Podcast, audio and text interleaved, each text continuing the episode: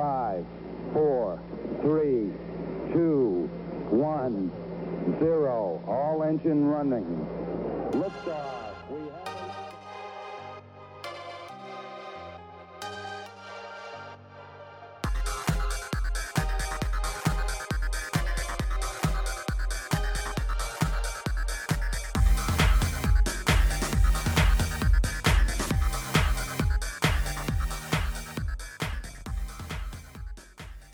미국 스타트업 테크 기업 이야기 조광의 4센트 What's New in 실리콘밸리 두 번째 시간이 찾아왔습니다. 와.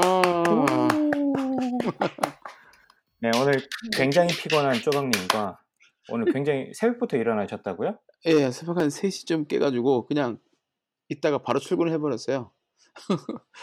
음, 그래서 그- 예. 혹시 나이 들어 나이 들어서 그러신 거 아니죠? 점점 그렇게 되는 것 같아요. 네.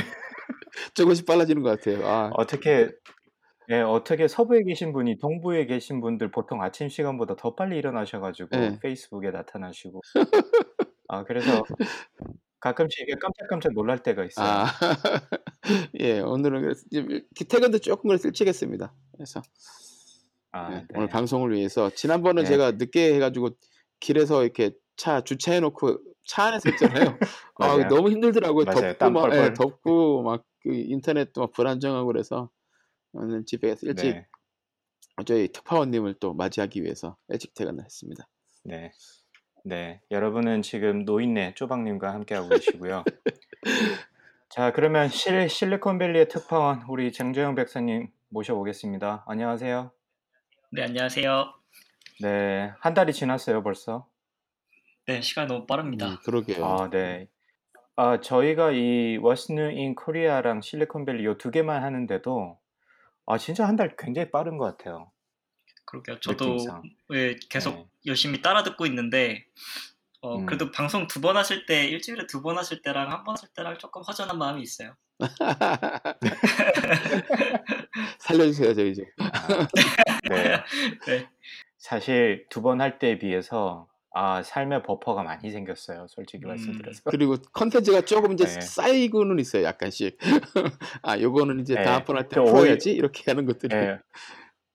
오히려 뭐 interviewer도 그렇고 아 interviewee도 그렇고 컨텐츠도 이렇게 쌓이고 있어가지고 한 방에 이렇게 팍 터지는 네. 그런 형식의 방송이 되고 있는 것 같아요. 그래서 뭐 좋은 것 같습니다. 제 개인적으로는. 네. 거, 거기다 저희 이제 약간 후추 같이 이제 왔으는 코리아랑 그쵸, 그쵸. 실리콘밸리 소식도 들어보고 하니까 예 그래서 그게 딱 2주에 한 번씩 뭐. 돌아가니까 그것도 괜찮네. 네, 네, 그나마 이 소금과 후추가 적절히 믹스된 방송이 되는 것 같고요. 한 달 동안 어떻게 지내셨어요, 우리 정 박사님? 네, 잘 지냈습니다. 이제 학교 전반적인 생활에는 적응했고, 어, 음, 제가 해야 되는 일들 하고 있는 프로젝트, 뭐 랩 사람들 음. 이렇게 트레이닝 받을 거 다 끝냈고, 네 적응 이, 음. 이제 막 끝났다고 생각하시면 될 것 같네요. 음. 아, 네, 그쵸. 이제 한 달쯤 됐으니까. 그 혹시 첫 번째 방송에 대해서 뭐 주변에서 혹시 후기라든지 방송 뒤에 아, 어땠다 뭐 이런 말씀 들어보신 게 있으실까요? 어, 제가 주변에 홍보를 많이 안 해가지고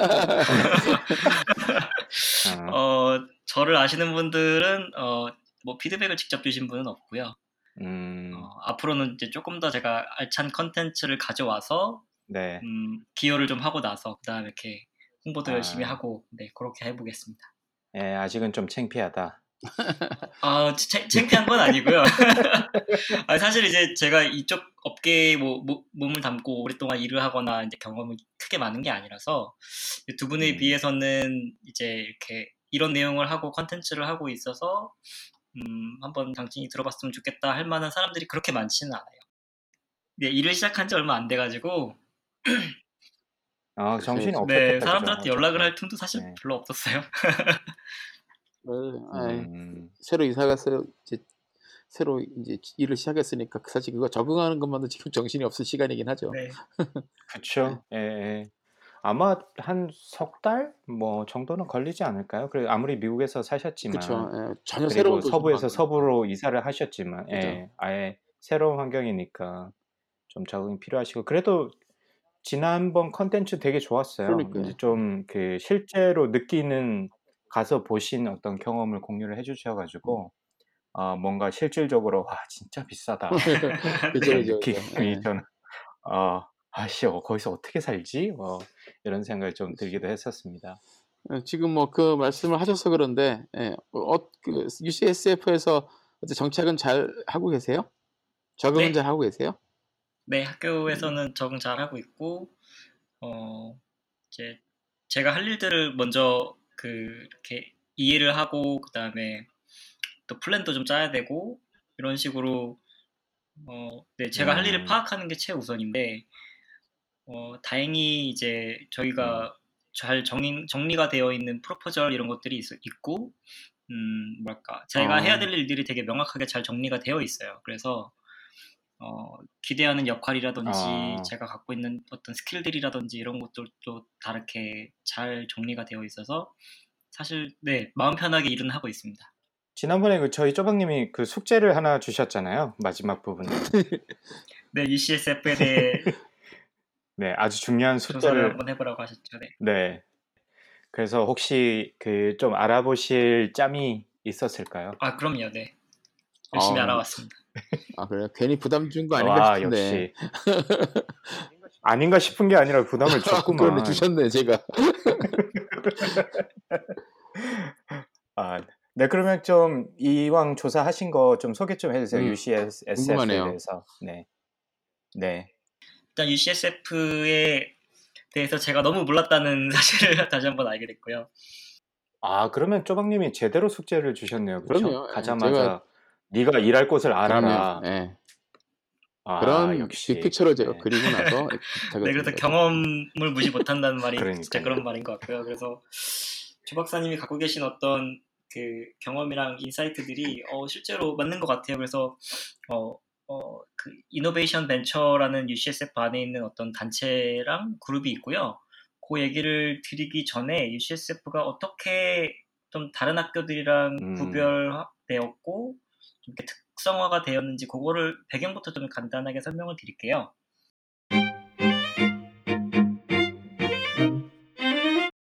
네. 그래서 학교 설립은 1864년도에 뭐 Toland 네. Medical College라는 네네. 뭐 이름으로 어 시작이 됐고 1873년 3년에 UC에 편입이 됐습니다. 처음으로. 그리고 같은 해에 이제 약대가 UC로 다시 편입이 되면서 조금 규모를 키웠고 어. 음. 그리고 1881년 8년 뒤에 그 치과대학을 처음으로 설립을 했습니다. 어 그렇게 이제 UC로 편입돼서 여러 가지 그 의대에 관련된 것들, 뭐의 보건과 관련된 것들 이런 음. 연구 및 이제 트레이닝을 하다가 1964년도에 이제 실제 UCSF라는 이름으로 독립을 했고요.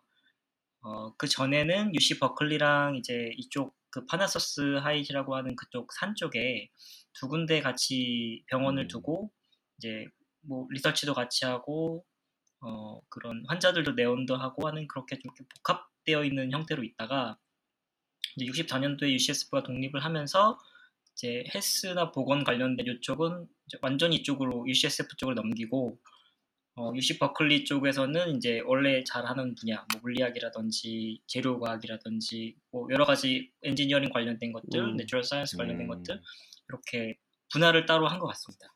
음. 어. 굉장히 오래됐네요. 그 생각 그러니깐요. 생각보다 굉장히 오래된 학교네요. 네. 저도 전혀 모르고 있었는데. 그래서 서부에서 최초로 음. 생겨난 의대라고 하고요. 음 그래도 되겠네. 아. 1860 몇 년이면 네. 그 그 정도 되겠네요. 예. 음. 스탠포드도 그 후에 생겼을 거고 아마. 네. 음. 그리고 2018년 10월 작년 기준으로 9명의 노벨상 수상자를 배출을 했고 어. 어 네 여러 가지 명문이네. 뭐아 이런 거 랭킹 이런 거 위험 있다. 네, 여러. 가지 랭킹 관련된 걸 보면 이제 NIH에서 연구비를 제일 많이 받는 의대 중에 한 곳이고 어 연도에 그쵸. 따라서 음. 조금씩 왔다 갔다 는 음. 합니다만 그리고 어 연구 중심의 의학 대학 뭐 미국 내에서 넘버 5라고 하고 그리고 음. 환자를 보는 영역에 있어서는 넘버 2, 음. 3 왔다 갔다 한다고 합니다. 어 양쪽 다 엄청나게 좋군요. 아. 임상하고 연구 쪽이. 네. 음. 네. 네, 어, 그리고 의대에는 총 19개의 그 박사 학위를 수여하는 PhD 프로그램이 있고, 11개의 마스터 프로그램, 그리고 certificate를 주는 두 개의 프로그램, 그리고 physical thera, therapy라고 하는 그 물리치료 쪽이죠. 그쪽으로 예, 해서 예, 예. 프로그램이 네. 하나 있고, 오, 어, 그다음에 음. 이제 medical center 의대 말고 학교 말고 병원으로 보면 어, 미국 내에서 일곱 번째 정도가 되고 어, 캘리포니아에서는 UCLA에 이어서 이두 번째 정도라고 합니다. 그럼 저는 이쪽을 잘 모르긴 하지만 거의 느낌상 저희 근처 볼티모어에 있는 존스 홉킨스가 뭐 나름 어, 유명하잖아요. 굉장히 유명하죠. 병원으로 유명한데 저는 예, 연구로도 네. 어떤지는 잘 모르겠어요. 많이들 오시는 것 같긴 한데 그래서 약간 뭐 그런 느낌, 어떤 서부의 어떤 그런 예. 그 그쪽으로 굉장히 스트롱한 학교 이렇게 느껴지네요. 예, 그렇게 보시면 맞을 것 같은데요. 네. 사실 음, 그러니까 UCSF라 그러면 모르는 사람도 되게 많고 예전에 예, 그러니까요. 그 예. 맨날 얘기긴 한데 그 황우석 박사 그 스캔들이 터졌을 때 이제 미국에 있는 네네. 학자분들이 이렇게 비판하는 글들을 많이 썼었는데 그때 이제 UCSF에 계신 분들이 글을 쓰는 게 몇 번 올라왔었어요. 뭐 우리나라 딴지나 뭐 이런 음, 온라인 웹상에서 막 이제 막 네네. 사람들이 어디 네. 무슨 분교에 다니는 애들이 와가지고 글 쓰고 다닌다고 처음 네. 들어본다고 이 학교가 어딨냐고 막 그랬던 적도 있었거든요. 엄청나게 좋은 예. 학교인데 UC는 LA, LA밖에 모르니까 버클리나 대부분. LA 정도밖에 사람들이 잘 모르니까 LA, 예, UCS 좀 뭐야 그런 그러니까요. 학교가 있어? 예. 막 이러면서 어디 이상한 데서 있는 애들이 와가지고 막 글을 막 글 써가지고 물 흐린다고 막 그랬던 기억이 나네요. 네, 굉장히 아, 유명하고 네. 가기 쉽지 않은 어, 학교죠. 굉장히 예. 유서, 예, 유서 깊은 학교고 전통이 그러게요. 있네요. 그렇게 그렇게 오래된지 저도 처음, 오래됐으니까. 처음 알았네요. 음. 어.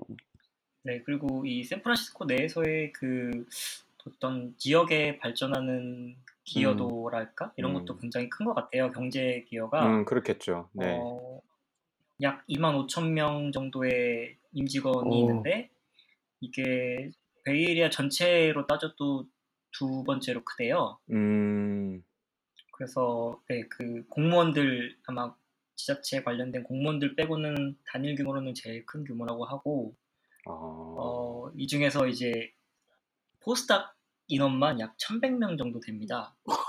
진짜 진짜 많구나. 어, 와. 근데 이제 UC에 있는 전체 포스닥을 다 합쳐 UC 10개에 있는 학교에 있는 포스닥을 다 합쳐서 6,000명 조금 넘거든요. 6천 명이요. 아 네. 그러면 근데 이제 네네. 6분의 1이 거기 있는 거네요? 6분의 1. 그렇죠. UC 전체 캠퍼스가 총 10개, 아. 10개인데 그 중에 예, 6분의 1이 어, 거기에 있으면 진짜 많긴 많네요. 어. 네, 그래서 지나가다가 그러니까 걸리면 포스닥 아니면 네. 뭐.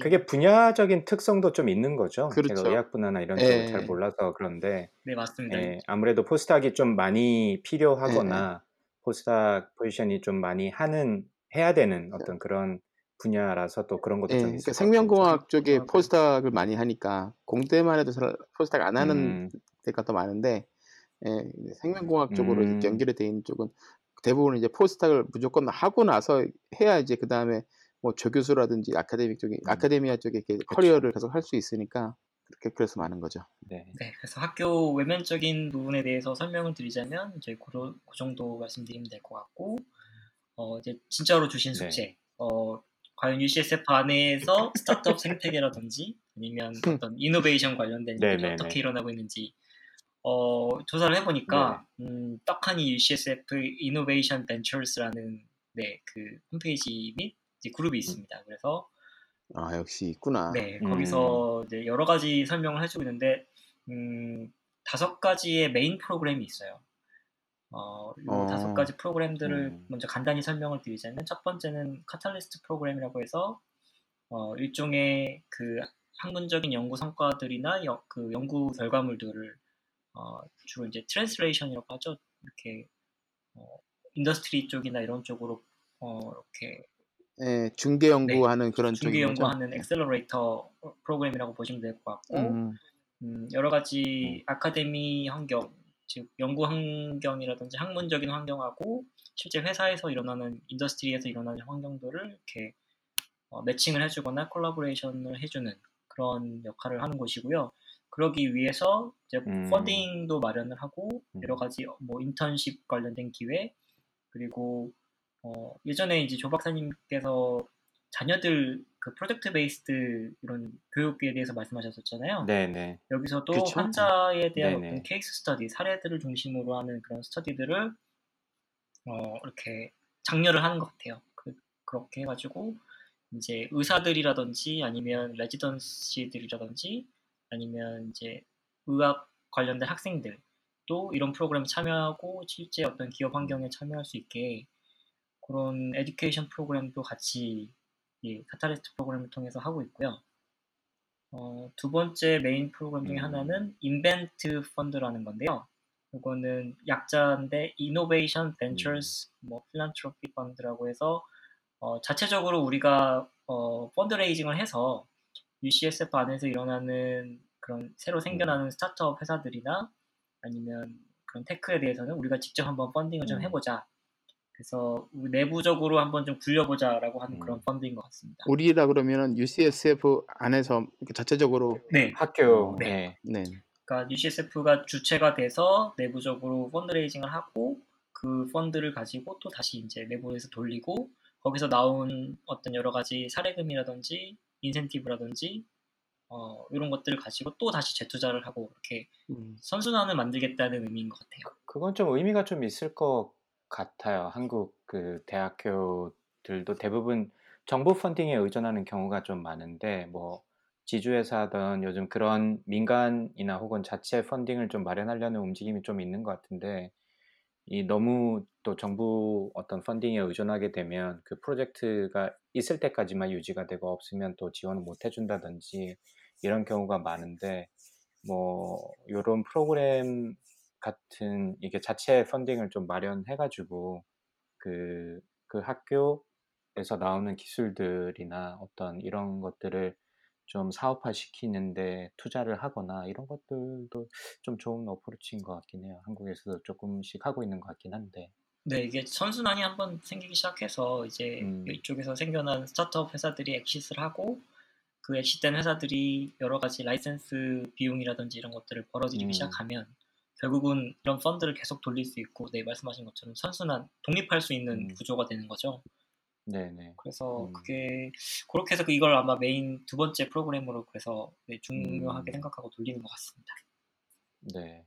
그리고 세 번째 프로그램은 이제 일종의 센터인데요. 그 Entrepreneurship Center라고 해서 일반적으로 다른 학교에도 대부분 있고 어, 주로 이제 학생들이나 내부에 있는 임직원들 그리고 뭐 패컬티 교수님들 음. 이런 분들을 교육하기 위한 단체이기도 하고요. 그리고 여러 가지 워크샵, 음. 이벤트, 그다음에 주변에 있는 지역 그 기업가들을 통한 멘토십 네, 이런 것들을 이제 비슷하게 하고 있습니다. 그래서 이쪽을 담당하시는 네. 분은 MBA를 가지고 계신 분이고 어, 거의 기업처럼 음. 불린다고 생각하시면 돼요. 어, 그리고 네 번째 오- 프로그램은 어, 요것, 요것도 아마 다른 학교들에도 다 있을 것 같아요. 그 어, Office of Strategic Alliance라고 하는데 주로 회사와 관련된 음. 그 industry partnership을 관련된 것들을 UCSF 안에 있는 어, 내부 연구자들이나 아니면 외부에 있는 관심 있는 사람들이 UCSF 안에서 어떤 연구를 하고 싶을 때 우리가 돈을 줄 테니 이런 연구를 해주시오. 혹은 음. 어, 우리가 이런 연구를 하고 싶은데 누구를 소개시켜 주시오 할 때 이렇게 이 두 기업과 학교 학내의 어떤 연구자들을 연결해주는 어, 그런 역할을 하는 프로그램이고 이 음. 오피스에서도 역시 마찬가지로 음. 펀딩도 좀 하고요. 그리고 main job은 industry collaboration이라고 음. 합니다. 네. 어, 그건 재밌네요. 그래. 네. 그리고 마지막 다섯 번째가 어, Office of Technology Management라고 하는데 어, 이런 이제 여기 같은 경우는 여러 가지 생기는 그런 지적 재산권, IP 이런 것들을 네, planning하거나 아니면 네, 상용화할 특허. 때 네. 뭐 조심해야 될 것들, 그다음에 어, 실제 변리사분들이나 이런 음. 분들이 같이 참여를 하고 계신 것 같고 어, 실제로 어떤 상용화 단계에 들어갔을 때 음. 어떤 협상하는 negotiation 관련된 거, 가격과 관련된 거, 그리고 라이센스를 관리하고 특허를 관리하고 하는 이런 전반적인 일들을 음. 다 하는 것 같습니다. 어, 그리고 또 하나 재밌는 점은 이 다섯 번째 Office of 음. Technology Management라는 곳에 웹사이트 그 링크를 들어가면 어, UCSF에서 개발된 그리고 아직 특허가 다른 데 넘어가지 않거나 사용되지 않은 기술들을 검색하실 수가 있어요. 어, 그래서 카테고리별로 음. 이제 구분된 걸 보면 네. medical 분야가 약 200개 가까이 되고요. 197개. 그리고 바이오텍 관련된 기술이 어, 45개, 45개. 그리고 리서치에 대한 어떤 tool, 어떤 도구와 관련된 그런 것들이 51개. 그리고 뭐 역시 이제 음. 의대 쪽이다 보니까 imaging 관련된 쪽이 한 20개, 그리고 재료나 음. 이제 기타 device 관련된 게 10개 정도 있습니다. 그래서 내부적으로 어, 갖고 있는 특허나 기술들을 어, 외부인들에게 공개를 하고 음. 어, 언제든지 사람들이 와서 찾아볼 수 있고 이렇게 할 수 있게 만들어 놓은 게 상당히 그 부분은 저도 인상적이었어요. 어 그렇네요. 어 재밌네. 다른 학교도 그렇게까지 어, 하는지는 잘 그- 모르겠어요. 예, 물론 그렇게도 좋은 많이 해요. 그러니까. 학교들에서 예, 하는 것 같긴 텍 트랜스포 한데. 오피스에 계신 예. 분들이 이제 음, 그거를 해가지고 라이센싱을 많이 한 게 그분들 KPI고 거기서 이제 건수에 따라서 커미션도 받고 그러거든요. 음. 음. 네, 그런 저희 회사도 아주 작은 회사임에도 불구하고 그 가끔씩 연락이 그 음. 여러 군데 있는 대학들에서 연락들이 와요. 그러니까 어, 니네 이런 회- 그 어. 제품 만들고 음. 있는데 우리 회사에 어떤 교수가 이런 이런 특허를 음. 가지고 있다. 이거 licensing 관심이 있어 이런 식으로 계속 연락이 오고 그러니까 자기들이 갖고 있는 음. 포트폴리오 어. 쫙 보내주고 그래요. 그러니까 그렇게 해서 음. 아 그러면 대학이 생각보다 굉장히 aggressive하게 네, 마케팅을 그러니까 tech 하네요. transfer 오피스가 잘 있는 그냥- 잘 되어 있는 대학들은 네. 그 안에서 있는 사람들이 굉장히 적극적으로 바깥에 있는 회사나 이런 곳에 자기들이 음. 직접 세일즈를 하는 거죠. 자기들이 이제 특허를 세일즈를 하는 거예요. 그러니까요. 예. 안 그러면 자기들이 어. 파일 그 특허 filing한 fee 그 뭐니 음. 요그 뭐 뭐죠? 그 비용 그런 거를 그쵸. 이제 유지를 예, 유지 유지하는 비용 그렇죠. 그걸 뽑아야 되니까. 예, 예. 계속 그런 예. 식으로 세일즈를 많이 하고 어. 또뭐 워낙에 좋은 학교들 어. 같은 게 그렇게 잘돼 있는 학교들은 이렇게 지금 말씀하신 것처럼 그 데이터베이스가 잘 돼 있으니까 그러니까 회사 같은 데서도 계속 주시하면서 쉽게 음. 볼 수가 있죠. 그래서 회사에서 먼저 와서 접근하기도 그쵸. 하고 예. 이 사람들이 막 당기다가 또 자기들이 저- 음. 역으로 회사에다가 제안하기도 하고 굉장히 액티브하게 예, 그 음. IP 쪽에 그 스크리닝이 이어, 이루 어지고 있더라고요. 그럼 미국에서 대학에서 하는 이 연구 결과에 대한 마케팅의 마켓이라고 해야 되나 이게 굉장히 활발하군요. 예, 제가 생각보다. 봤을 때는 굉장히 활발했어요. 그러니까 UC UC 계열도 그렇고 사립 음. 대학들도 그렇고 얼마 전에는 그, 그 음. 미국 국가 연구소 그쪽에 있는 사람들도 연락이 오고 그러더라고요. 네. 우리 한국에서도 좀 그런 그 영향을 좀 키울 필요가 네, 요즘에 있겠다. 한국도 뭐 TLO, TTO 이런 게 이제 학교에 많이 생기면서 이제 한국도 네. 그쪽으로 강화가 되는 분위기인 것 같긴 하더라고요. 가끔씩 이제 이쪽으로 예, 네, 연수 맞아요. 그런 것도 많이 오시는 것 같고 미국 대학들은 어떻게 음. 하고 있는가 이런 식으로. 네네. 그 혹시 그러면 UCSF에서 뭐 혹시 저희가 음. 혹시나 알만한 혹은 뭐 그래도 좀 꽤 나름 성공했다고 할 수 있을 음. 만한 뭐 케이스가 혹시 있을까요? 아, 네, 딱 말씀드리려고 했던 부분인데 아. 좋은 질문 감사합니다. 네. 그런 것 같아가지고. 마치 그 대본이 있는 것처럼 정말. 그러게요. 저 정말 어, 대본이 있는 네. 줄 깜짝 놀랐습니다.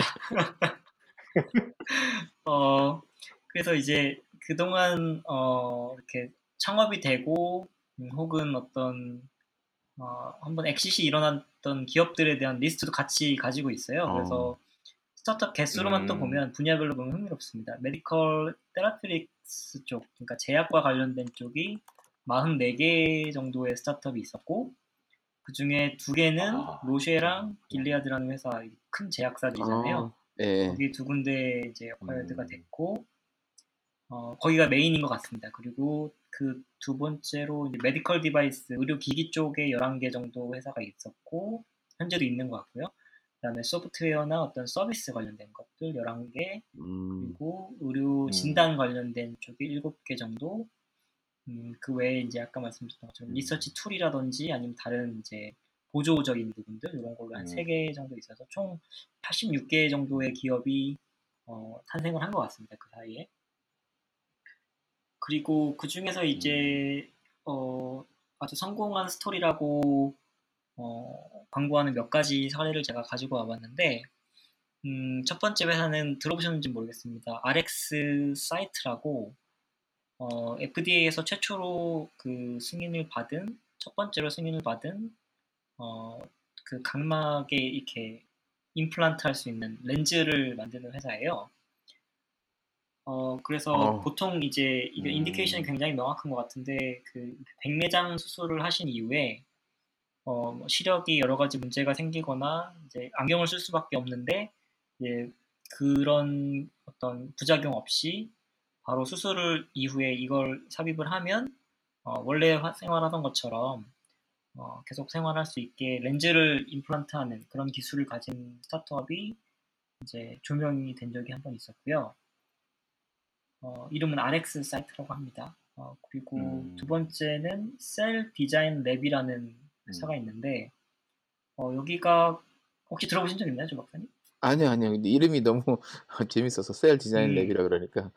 네, 뭔가 굉장한 걸 만들 것 같은데, 어, 근데 생각, 생각보다 굉장한 걸 만들긴 했나 봐요. 567 밀리언에, 음, 길리아드랑 카이트 파마라는 회사에 이제 합병이 됐어요.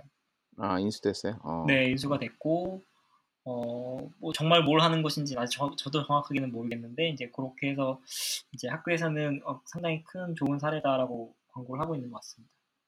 그리고, 아, 그렇죠. 어, 학교에서 나온 회사가 네, 그렇게 한 6천억 원 넘은 그 엑시스를 했다면, 네. 그렇죠. 그래서 네, 아마 대박이네요, 이 진짜. 돈으로 굴러가고 있는 게 아닐까라는 생각도 들긴 하는데, 어, 그 다음에 세 번째는, 어, 어, Elemeno Health라는, 어, 그, 저기 자주 저희 조강의 잡센트에도 얘기가 나오는 Y 컴비네이터라는 그 액셀러레이터에서 이제 도움을 음. 받고 같이 그 프로그램에 참여를 했던 어, 그런 스타트업이고 하고 있는 일은 이제 어, 주로 직접 그 어디 어디라고 하죠? 집중 환 어, 환자를 집중적으로 안정하는 안정실이라고 하나요? ICU? 네, 집중 치료 아닌가? 집중 치료실. 중환자실 뭐, 예. 집중 치료실 네 그렇게 음, 네 음. 그렇게 부르는 곳에서 실제로 의사분들하고 같이 이제 일을 하시던 순환을 하시던 분들이 이런 환자들이 어떻게 개개인으로 음, 잘 관리될 수 있을까 이제 고민을 하다가 음. 만들어 놓은 일종의 환자 관리 음. 시스템이에요. 아, 그래서 여기서도 상당히 주목을 받고 계속 잘 켜나가고 있는 어, 것 같습니다. 음. 일반인 어, 분들이 좀 아시기에는 이런 예, 스타트업 좀 모르는 회사들이 많긴 할 텐데 그래도 아 네. 연구 그 결과물들이 상업화가 그래도 활발하게 굉장히 잘 되고 있고 성과물들도 좋게 나오는 것 같네요.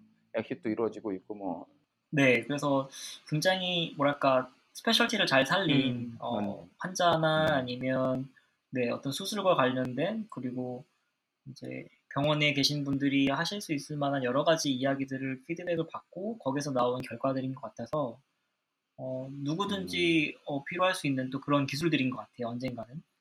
나중에 기회가 되면 이쪽 존스 홉킨스에 어떻게 연출이 닿으면 거기다 한번 물어봐야 되겠어요. 그런 어떤 그 생태계가 의료 관련돼서 예. 그 UCSF랑 비슷한 형태의 어떤 생태계가 있는지 있다면 어떤 식으로 운영되는지 그런 걸뭐 나름 두 학교 다 탑스쿨들이니까 어떤 식으로 운영되는지 보면 좀 더 아, 미국에서 이런 식으로 가고 있구나.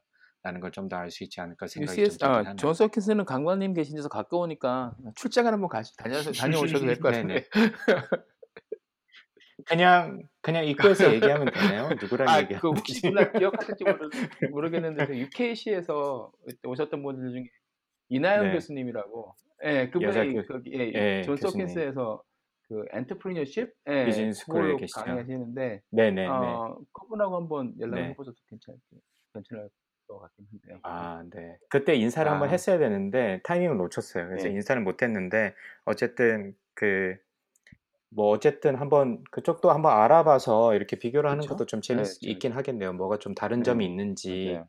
동부의 네. 서부의 어떤 차이점도 좀 보고 이런 것도 좀 네. 재밌긴 하겠네요. 숙제를 너무 빡시게 하셨는데요, 정 박사님. 네. 아, 근데 이제 그 사이에 뭐 간단히 말씀드리자면 음, 조 박사님이 어, 저한테 그런 숙제를 주신 계기도 음. 어, 그 마요 클리닉이라는 그 네네. 다큐멘터리였나요? 영화였나요? 그거 다큐멘터리, 보시고 예. 이제 상당히 감명을 많이 받으신 것 같더라고요. 그러니까 저는 좀 지루했어요. 어, 그래서- 솔직히 아 그러셨어요? 없으니까 하는 소리.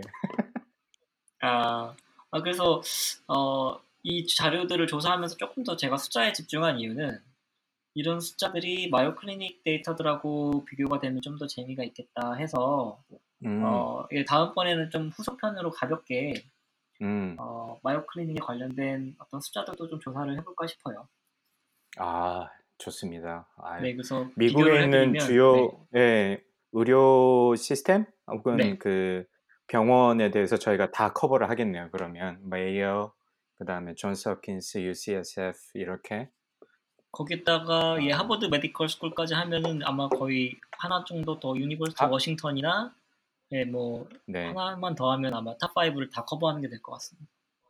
아, 그럼 하버드는 제가 이미지 특파원을 제가 아. 특별히 보내도록 하겠습니다. 좋네요. 네. 이번 가을부터 이제 거기서 일한다니까 예. 음, 음. 조금 buffer를 가진 다음에 제가 팔을 뒤틀어 가지고 제가 그래서 이번에 보스턴 가서 맛있는 거 많이 사주고 왔거든요. 그럼요. 랍스터. There is no, there is 네. no free lunch라고 그랬어요. 네, 그래가지고 이제 Harvard Medical School의 inside out에 대해서 이야기를 또 들어보는 기회를 가지도록 이민희 박사님 하겠습니다. 그렇죠. 얼마나 영어 안 쓰시고 말씀하시는지. 유도하실 수 있어요. 아, 안쓸 수가 그치. 없어요. 이, 이 아, 안 쓰고 보다- 어려울 것 같아. 안- 특히 안쓸 이쪽이라서. 수가 없죠. 예, 예. 예. 그러니까 네. 이그 네. 분야가 분야인 만큼 안 쓸 수가 없죠. 저도 조심스러운데. 아, 네. 아, 영어. 한번 영어 한번 쓸 때마다 술 한 잔씩. 그렇죠, 네. 그렇죠, 그렇죠. 삐만 경고문 이렇게 올려놓고 아 아, 그래요? 아. 제가 재밌다. 아, 그러니까요. 되게- 예. 그죠, 그렇지 않아요, 강원님? 네. 예. 어, 네. 저도 진짜 진짜 전혀 몰, 몰랐는데 그러니까. 아, 이렇게 또 숫자를 통해서 이야기를 들어보니까 아, 또 고개도 끄덕여지기도 하고 사실 네, 네. 좀그 세세한 프로그램에 대해서 조금 더 자세하게 알면 좋을 것 같은데 저희가 어, 뭐이 차차 알아가도록 이- 하죠. 예, 여기에서는 또 오늘은 오버롤하게 그냥 좀 보고 나중에 그렇죠. 또 다른 프로그램이랑 비교를 하든지 아니면 각각의 프로그램에 대해서 좀 더 세부적으로 네. 알아보든지 이런 시간을 가지도록 하겠습니다. 네. 자, 그러면 이제 그 UCSF 말고 뭐 또 생활을 하시면서 스타트업을 많이 겪고 어, 겪으셨다고 그리고 어, 재밌는 서비스들을 좀 꼭 이야기를 좀 해봐야 되겠다 이번 시간에 이런 그 아주 의지를 불태워 주셨는데 그거에 대해서 조금 어, 이야기를 해볼까요? 네, 어, 지난번 그 신나리님 어, 네네. 한국에서 계셨던 소식을 전해주시면서 타다 얘기를 해주셔서 네, 아주 어. 이쪽에서도 예, 이쪽에서도 한번 어, 받아서 어, 좀 정보를 드리면 좋겠다는 생각을 했고 아, 어, 핑퐁이야. 그쵸. 그리고 무엇보다 어, 제가 여기 있으면서 가장 큰 장점은 실제로 해볼 수 있다는 거랑 어, 네네. 그리고 우버와 리프트가 굉장히 공을 많이 들이고 있는 지역 중에 한 군데가 또 이쪽 음. 샌프란시스코 Bay Area이기 때문에. 음. 어, 음. 그 얘기를 좀 드리고 싶어서 제가 직접 체험도 좀 해봤습니다. 네, 깜짝 놀랐어요. 했다는 게 무슨 말씀이시죠? 그럼 우버랑 리프트를 둘 다 해보셨다는 말씀인가요? 네, 일단 둘다 아, 등록을 운전을 해서 해보셨다고요? 어, 어, 운전을 어. 직접 해서 라이더를 모시고 태우고 운전도 해보, 어. 해봤고요. 어, 그렇게까지 아. 하라는 말은 아니었는데. 아, 물론 이 개인적인 호기심도 물론 그렇죠. 네, 어, 작용을 아. 했고요. 좋습니다. 네. 어, 그리고 실리콘밸리에 사실 제가 살고 있지 않기 때문에 그런 방법이 없으면 제가 실리콘밸리에 갈 일이 없어요. 하긴 뭐 다운타운 안에서만 계속 계실 테니까 그죠 평소에. 네. 네. 아, 그래서 어, 뭐 이런 그 택시 승객 서비스 같은 경우는 또 제가 어떤 목적지를 정해놓고 가는 게 아니고 음, 누구를 태우면 그 다음에 그분들이 원하는 목적지로 이제 저도 모르게 가기 때문에 음. 상당히 많은 분들을 만날 수 있지 않을까 그리고 많은 얘기를 들을 수 있지 않을까라는 생각을 해서 네, 또 실제로 음, 체험을 좀 음, 해보자 해서 생각하게 됐습니다. 어, 음. 전반적으로 해보시니까 어떠시던가요? 어, 두 서비스가 상당히 어, 서로를 많이 견제하고 있다는 생각이 들고요. 음, 어, 음. 우버에서 어떤 새로운 기능이 나오면 리프트에도 거의 뭐 일주일에서 한 보름 간격으로 비슷한 기능이 업데이트가 되는 것 같고, 아, 엔지니어도 힘들겠다. 음, 네 리프트에 뭔가 기능이 좀 괜찮다 싶으면 또 우버에도 또 그 사이에 또. 업그레이드가 되는 것 같습니다. 그리고 음, 이제 이런 것들을 하기 위해서 보통 이제 자기 자동차를 직접 이용을 하시는 경우가 많은데 저 같은 경우는 이제 제 차를 갖고 올라오지 않았거든요. 네. 어, 그러다 보니까 자동차를 빌려주는 서비스까지 좀 전체적으로 훑어보면서 어떤 서비스들이 있는지 찾아보게 음. 됐어요. 네, 네. 그래서 이제 우버가 파트너를 맺고 있는 회사들이 있고, 그 다음에 리프트가 파트너를 맺고 있는 회사들이 있는데, 이제 여러 가지 시간 관계상 제가 다 해볼 수는 없었고, 어, 음. 그 중에서 이제 한두 개를 이용을 해서, 둘다 가능한 그러니까 우버와 리프트의 어떤 약관이나 어떤 이런 정책을 위반하지 않는 선에서 둘 다 사용할 수 있는 서비스를 이용해서 어, 직접 체험을 해봤고요. 음, 체험한 네네. 바로는 이제 장단점 두 서비스의 장단점이 확실히 있는 것 같습니다. 음, 네, 궁금해요. 기사 입장에서는 음, 드라이버가 됐을 때는 우버가 확실히 라이더가 훨씬 많아요. 그 디맨드라고 해야 되나요? 아, 손님이 네네. 훨씬 많고요. 네네.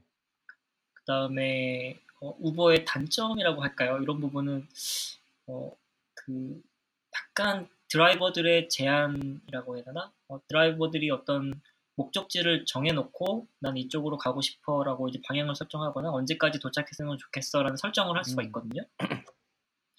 그러니까 최종 목적지를 말씀하신 거죠. 내가 네. 운전자가 아, 뭐 어쨌든 중간에 이런저런 라이드를 해주더라도 나는 언제까지 여기 내가 원하는 곳에 갔으면 좋겠어라는 걸 말씀하시는 거죠. 네 맞습니다. 그래서 그러니까 예전에는 네네. 그런 기능이 생기기 전에는 그냥 랜덤하게 음. 이제 정해주는 그러니까요. 대로 가는 네. 거였고 돌아올 때는 미터기를 끄고 음. 예전 뭐 택시라고 생각하면 미터기 끄고 그냥 돌아오는 음. 그런 식이었는데 음, 어, 그 사이에 음. 많이 또 업그레이드가 된 것 같아요. 그리고 예전에도 한번 조 박사님이 음. 얘기해 주신 적 있는데 어, 그 우버 서비스가 나왔을 때 어떤 분 한 분께서 그 데스티네이션을 설정할 수 있는 그 기능을 활용을 해서 출퇴근할 때 쓰신다고 했었거든요. 음, 저도 거기서 이제 아이디어를 영감을 받아서 어, 한번 출근 시간에 한번 써보고 또 퇴근 시간에 한번 써보자 이런 식으로 이제 어, 감을 잡았던 건데 어, 네. 실제로 작용이 합니다. 네, 그래서 아침에 출근할 때 제가 시간과 설정을 뭐 이렇게 장소를 설정을 해놓고 출발을 여유 있게 하면 어, 마치 카풀을 하는 것처럼 한 두세 분 정도를 모시고 갈 수가 있어요. 음, 출근하는 길에. 음. 어, 네, 어, 그러면 이제 기름값 정도는 충분히 이상 나오는 것 같고 음, 그렇, 마찬가지로 그렇겠네요. 집에 네. 돌아올 때도 어, 그런 것들이 가능한데 어, 이제 우버에 대해서 단점에 대해서 말씀을 드리다 그 말씀을 드린 이유는 우버 같은 경우는 이 횟수를 하루에 두 번으로 제한을 했어요. 출, 출근할 때 한 번, 퇴근할 때 한번 음. 뭐 이런 식으로요?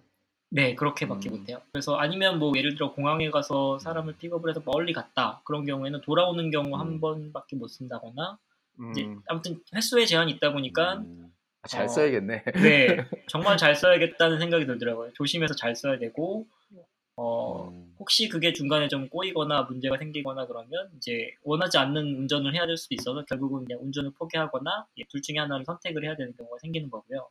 어, 이게 단점이라고 말씀드린 이유는 음. 리프트는 이거 횟수를 여섯 번 정도로 설정을 해놨어요. 어, 훨씬 여유가 네, 있군요. 여유가 훨씬 더 있고 음, 음.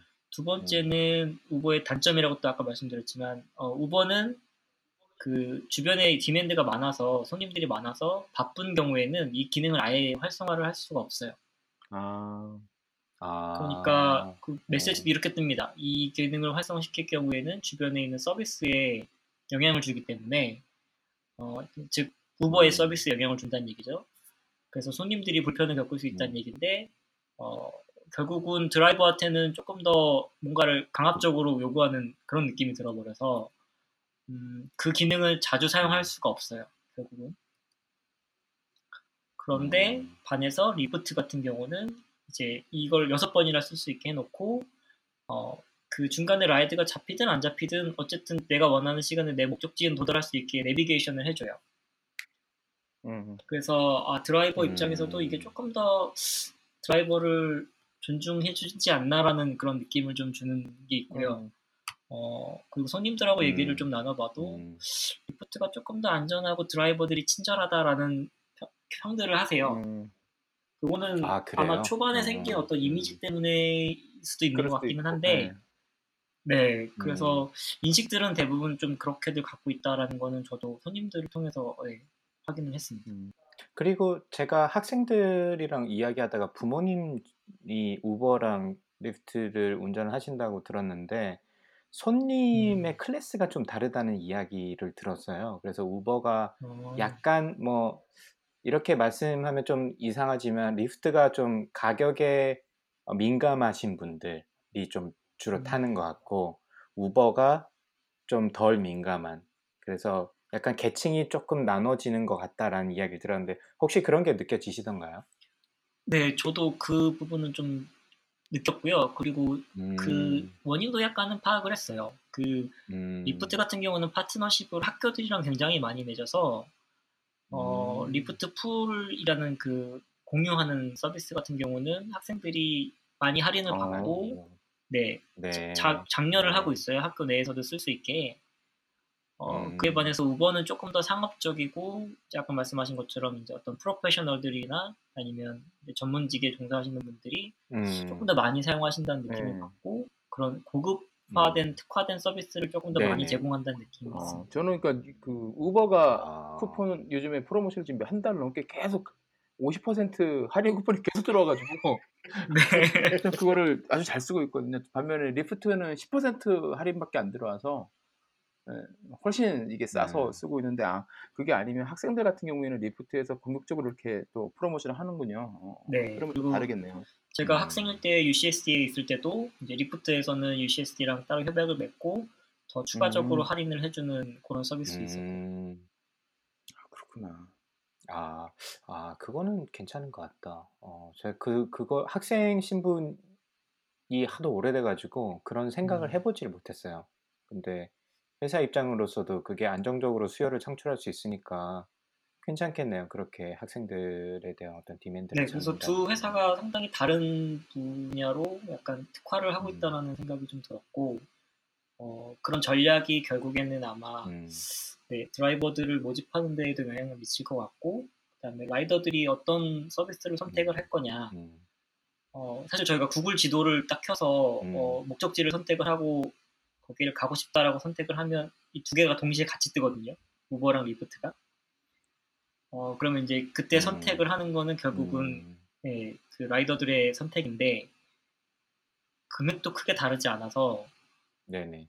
네, 결국은 그런 뭐 쿠폰이라든지 여러 가지 그런 예. 인식, 네, 서비스. 뭐 추가적인 프로모션 이런 것들이 아마 네네. 큰 네, factor가 될 것 같습니다. 워낙 스위칭 코스트가. 낮아가지고 예, 그런 그런 게 없으면 그래서 이제 둘이 박 터지게 지금 경쟁하는 것 같아요. 마케팅에 돈을 갖다가 엄청나게 쏟아붓고 그러는 것 같긴 한데 아 재밌는 것 같아요. 그러면 그 아마 청취자분들도 제일 궁금한 것 같은데 얼마나 그러면 운전을 하셨어요? 뭐 시간적으로 했을 때는 어, 출근 시간 1시간에서 1시간 반 정도 네, 했고요. 며칠 퇴근 시간에도 비슷하게. 며칠 정도 하셨어요? 한 번만 하셨어요? 어, 아니요, 일단 어, 제가 차를 일주일짜리를 빌려 가지고 음, 그럼 일주일. 어, 네, 일주일치 빌려서 어, 매일매일 해, 해봤습니다. 네, 그래서 얼마 정도 수입이 나시던가요? 음, 대략적으로 어, 한 번에 운이 좋아서 한 두 분이나 세 분 정도를 라이드를 하게 되면 네네. 근데 제가 학교랑 집이랑 그렇게 멀지는 않아요. 일하는 음, 곳이랑 집이랑 멀지는 네네. 않은데 어, 대신에 다운타운 쪽에 있다 보니까 여러 가지 추가 금액이 좀 붙는 그런 시스템에 따라서 대신에 이제 이건 네. 시간에 따라 매번 달라지고 그렇죠. 예, 예. 네, 그러니까 평균 하루 30불 정도는 네 그냥 라이드를 통해서 들어오는 것 같습니다. 어, 30불에서 좀 많을 때는 50불 이상 들어오는 것 같고 음. 어, 만약에 제가 추가적으로 일을 더 한다거나 하면 아마 왜 100불 이상도 나올 것 같은데 거기까지는 음, 해보진 좀 본업이. 있는데 음. 그럼요. 네.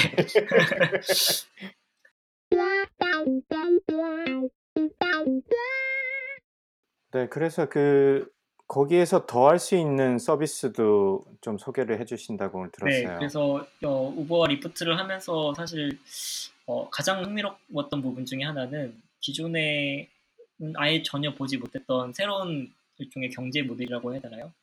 어, 뭐 광고를 이용한 여러 가지 이제 모델들이 있는데 어, 최근에 이제 저도 이걸 하다 음. 보니까 그 우버 오피스에 가서 여러 가지 뭐 인스펙션도 하고 촬영도 빌려보고 하다 보니까 옆에 조그맣게 부스를 만들어 놓고 카고라는 조그만 플라스틱 박스를 만들어 놓고 그거를 음, 드라이버들한테 무료로 나눠주더라고요. 그래서 안에 내용물이 뭐가 들어있나 봤더니 뭐 여러 가지 과자라든지 아니면 뭐 음료수에 타 먹을 수 있는 어떤 이온 음료를 만들어주는 그런 파우더 분말 같은 것들도 있고 어 뭐 가벼운 뭐 에너지바나 스낵 음. 같은 것들 주로 대부분은 어 시장 마켓을 네. 크게 점유하고 있는 회사들보다는 새로 진입하려고 하는 회사들인 것 같아요. 음, 그래서 제가 아는 회사들이 아- 아직 하나도 없었고 음, 어, 그리고 그 안에 내용물이 담겨 있는 것들도 가격을 음. 아주 저렴하게 측정을 하거나 아니면 무료 샘플로 나눠줘서 어, 드라이버들 같은 경우는 이 제품들을 홍보를 해서 고객들에게 넘겨주고 고객이 자기 핸드폰을 이용을 해서 스캔을 해서 그 물건을 구매를 하면 어, 제품 가격이 무료여도 드라이버한테 어, 음. 비용을 페이를 해주고요. 즉 광고비를 주는 거죠. 음. 어, 그리고 손님들의 경우에는 이제 새로운 제품들이 네네. 이제 어, 나온 것들을 뭐 어떤 마켓이나 이런 데 가지 않고 그냥 자기 출근길이나 일하러 가다가 어, 자연스럽게 접할 수 있다는 네. 그런 장점이 있었습니다. 네, 그 selection이 많지는 않아 보이는데 박스 자체가 크지 않아 가지고 제가 되게 재밌게 봤던 거는 막 이렇게 예를 들어서 쪼 박사님이 샌프란시스 아 샌디에고에서 시카고로 아침에 내려와 가지고 공항에서 예를 들어서 우버를 탔는데 아 뭔가 이게 막 피곤하고 이럴 때 뭐 뭐 초콜릿 바라도 하나 먹고 싶은데 공항에서 또 굳이 또 편의점을 찾아가서 이게 귀찮은데 차에서 바로 사 먹으면 참 좋겠다는 생각이 들어 가지고 '어 이거 괜찮을 것 같다.' 약간 움직이는 뭐 그 selection이 많지는 않지만 그쵸. 움직이는 군대 편의점처럼 황금 마차 같은 느낌? 어 그러면 그러니까요. 예. 어 이거 괜찮겠다. 그게 뭐 쪼끔만 다양 아 다양하면 좋을 것 같긴 한데 뭐 그쵸. 시원한 물이라도 사실 뭐 물은 가끔씩 하니까 음료수나 이런 것도 뭐 쪼끔 저렴하게 판매한다면 어. 어 이건 충분히 어떻게 보면은 괜찮겠다는 생각이 예. 들어서 아그 재밌는 우 네. 우버나 리프트 운전자가 자신을 어떻게 보면 차별화하고 어필할 수 있는 수단도 될 수는 있겠네요. 지금이야 그냥 그렇죠. 부 부르면 가까이 음 있는 사람 음. 무조건 가는 음. 건데 만약에 예를 들어서 내가 가기는 어디 음. 말씀하신 대로 인제 공항에서 어느 이제 목적지까지 가야 되는데 그 사이에 필요한 것들이 있으면 뭐 커피를 주는 차 뭐어 초코바를 주는 차 이런 걸로 딱 이제 필테로 걸어서 검색을 하면 그런 차들만 오게 하면은 어 고거 아 하면은 이거 어, 좋은. 아이디어 같은데요, 네. 그거? 네. 아 신기하네 이거. 보니까 투자도 꽤 크게 받았네요, 작년에. 어. 어. 네, 그래서 예.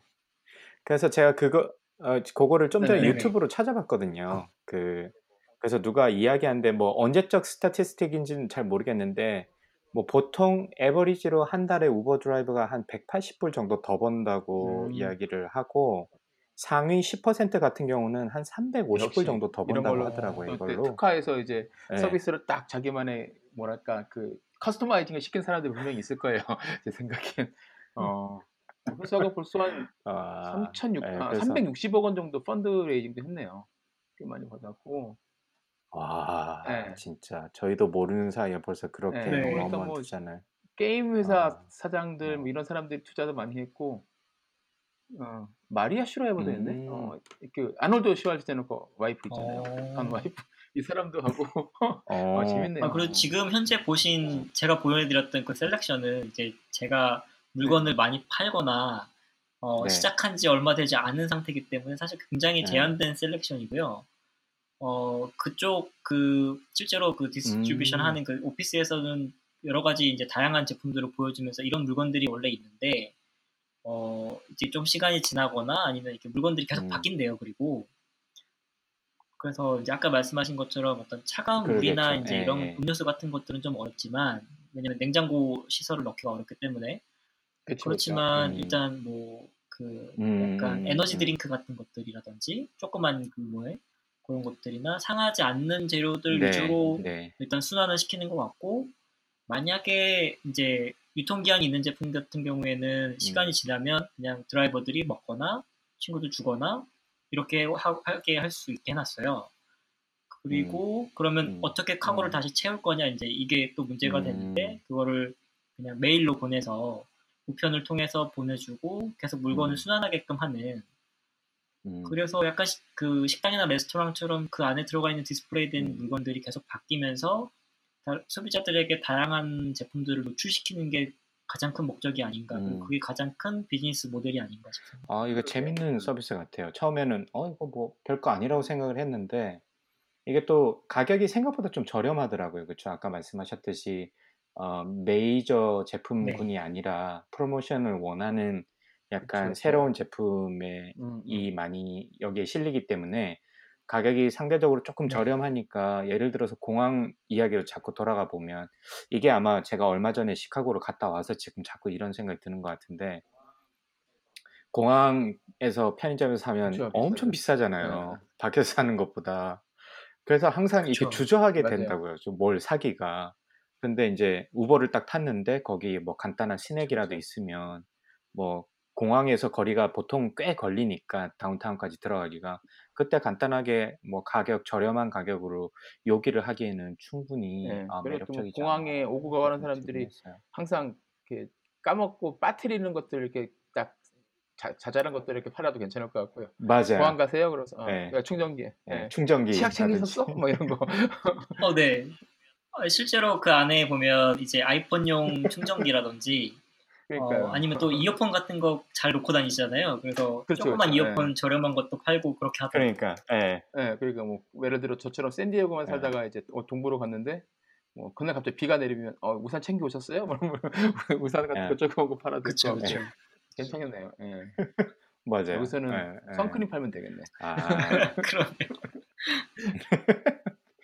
아, 그러니까 우버가 사실 우버나 리프트 ride sharing뿐만이 아니라 여기에 연계된 어떤 그 상호 음. 보완적인 또 새로운 서비스가 이렇게 생겨나는 것도 음, 인상적이고 그리고 그게 또 어떤 면에서는 제 제가 볼 때는 아 이거 좀 생각보다 make sense 하다라는 부분도 어 굉장히 인상적이었던 것 같아요. 이 어떻게 보면 그렇죠. 예, 움직이는 육군의 편의점이잖아요. 황금마차. 예. 아주 작은 대한민국. 육군의 황금마차라니까 이걸.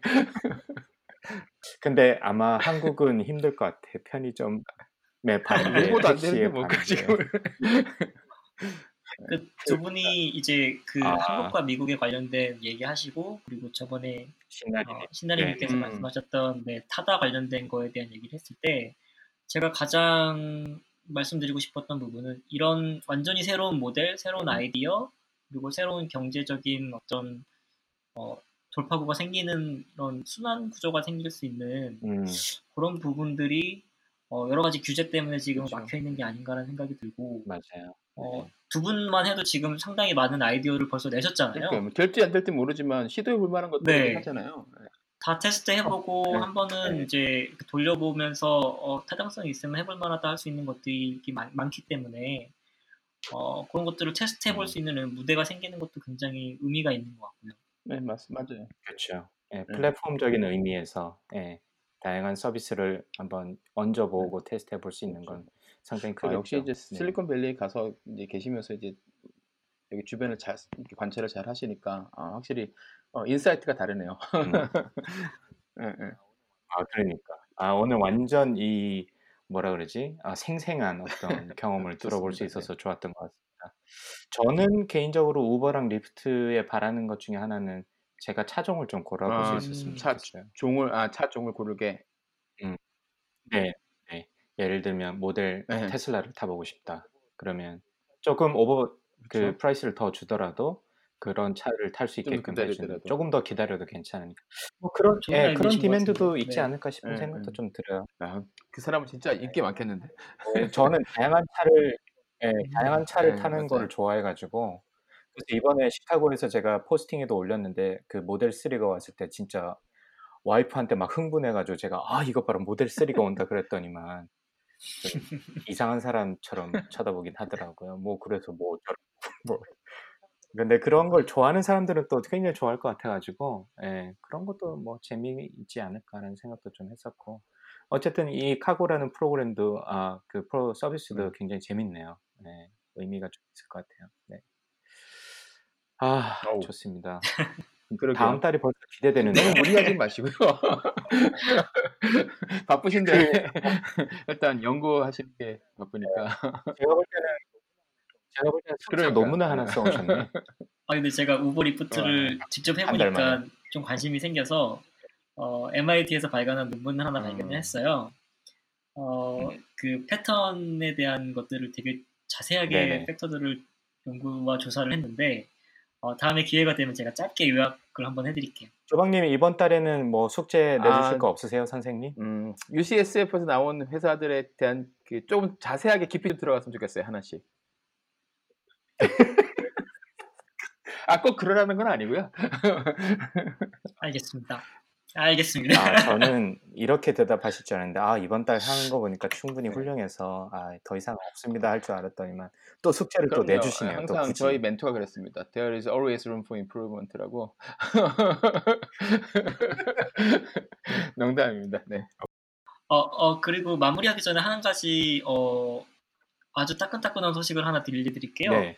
음, 어제 오늘 우버 리프트에서 계속 이메일이 날라오고 있어요. 음, 근데 이제 내용이 뭐냐면 캘리포니아 주에서 우버와 트- 리프트 기사들을 어, 직접 회사에서 고용하지 않을 경우에는 더 이상 운전을 못하게 하겠다라는 법안이 지금 시행이 되고 있나 봐요. 어. 음, 그래서 이제 아마 뭐 내용은 어, 그 기사들이 갖고 있는 여러 가지 환경적인 부분이라든지 사고가 나서 생겨 상- 사고가 음, 나서 일을 못할 때 생기는 손실이나 이런 것들이 지금은 정규 직원이 아니기 때문에 커버가 안 되거나 어, 그쵸. 직업적인 안정성도 부족하고 혹은 또 라이더를 음. 태우러 갈 때는 현재는 비용 산정이 안 그렇죠. 되거든요. 그것도 다 비용인데. 예. 음, 네, 그런 것들 때문에 사실은 우버와 리프트가 어떻게 보면 음, 약간 더 이득을 볼 수 있는 건데 어, 음. 캘리포니아에서는 이제 그거를 어, 커버를 해서 일반적인 운전자들과 비슷하게 시급은 뭐 21불 이상을 받을 수 있게 하고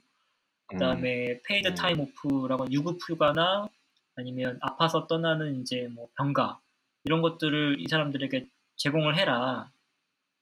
이제 이런 식으로 음. 지금 법안들이 된 것 같고 우버와 리프트의 입장은 이렇게 되면 당신들은 즉 기사들 당신들은 이런 일할 수 있는 여러 가지 유연성을 잃어버리거나 당신이 일하고 싶을 때 일할 수 없으니까 이거에 대한 반대의 설명을 해달라 이런 이메일들을 계속 드라이버들한테 음. 보내고 있어요. 음. 그래서 이게 결론이 음. 어떻게 날지는 저도 굉장히 궁금하고 다음 달에 아마 말씀드릴 수 있을 것 같은데 아, 음. 만약에 그렇게 통과 그대로 된다 그러면 리프트랑 우버한테는 어떻게 보면 일단 악재가 그렇게 되겠네요. 될것 같습니다. 그 코스트가 확 올라갈 네. 완전 치명적일 것 같아요. 네. 그렇구나. 아, 그리고 사실 어떻게 보면 이 우버랑 리프트의 비즈니스 모델의 이 근간을 흔드는 거나 마찬가지잖아요. 지금 그 뭐 소위 말해서 교- 고- 공유 경제라고 그렇죠. 하는 예. 부분을 어떻게 보면 좀 흔드는 부분이 있어 가지고 아 네. 흥미롭네요. 앞으로 네, 어떻게 그래서 될지. 따끈따끈한 소식. 네. 네, 30일 30일 후에 다시 후에. 한번 업데이트 드리겠습니다. 네. 채널 고정해 주시고요. 아, 네. 오늘 너무 훌륭한 소식을 그리고 따끈따끈한 소식을 많이 가져다 주셔서 감사합니다. 우리 정 박사님. 쪼 박사님 오늘 아, 저 어떠셨어요? 정말 재밌게 들었습니다. 뭐 예. 그 새로운 소식들하고 직접 경험한 것들 그리고 카고라는 새로운 서비스에 대해서도 알려주셔가지고 아 정말 재밌었습니다. 그러니까 네네. 마지막에 말씀하신 것도 굉장히 동의하고요. 이렇게 혁신적인 서비스가 그러니까 시도할 네. 수 있는 거는 기회는 좀 줘야 되지 않을까 생각이 들어요. 그러면 삼- 사람들의 상상력을 자극하면서 그 주변에 또 그 연관된 음, 비즈니스도 생겨나고 이렇게 결, 결, 결국 보면 점점 점점 그쵸. 이게 좋은 효과들이 옆으로 퍼져나가는 거라고 보거든요. 예, 남국도 그렇게 좀 어, 이 방향으로 움직일 수 있었으면 좋겠다 그런 생각을 했습니다. 음, 제가 듣기로는 저희가 지금 쪼박님은 샌디에고에 계시고 우리 정 박사님은 지금 샌프란시스코에 계시잖아요. 숙제를 내주신 선생님이 아주 흐뭇하게 숙제 발표를 듣고 있는 듯한 예. 느낌이. 들어가지고 아, 조만간 그, 그 정재영님이 저기 샌디에고 잠깐 온다 그랬거든요. 예, 그때 오면 네. 제가 예, 네. 선물을 드리도록 하겠습니다. 친필 사인 받으러 아, 가겠습니다. 아유, 네. 고생 많이 하셨고요, 우리 정 박사님. 그러면 한 달 동안 잘 지내시고 저희 또 한 달 뒤에 네, 또 감사합니다. 따끈따끈한 소식으로 찾아뵙도록 네, 하겠습니다. 감사합니다. 고생 많이 하셨습니다. 고맙습니다. 감사합니다.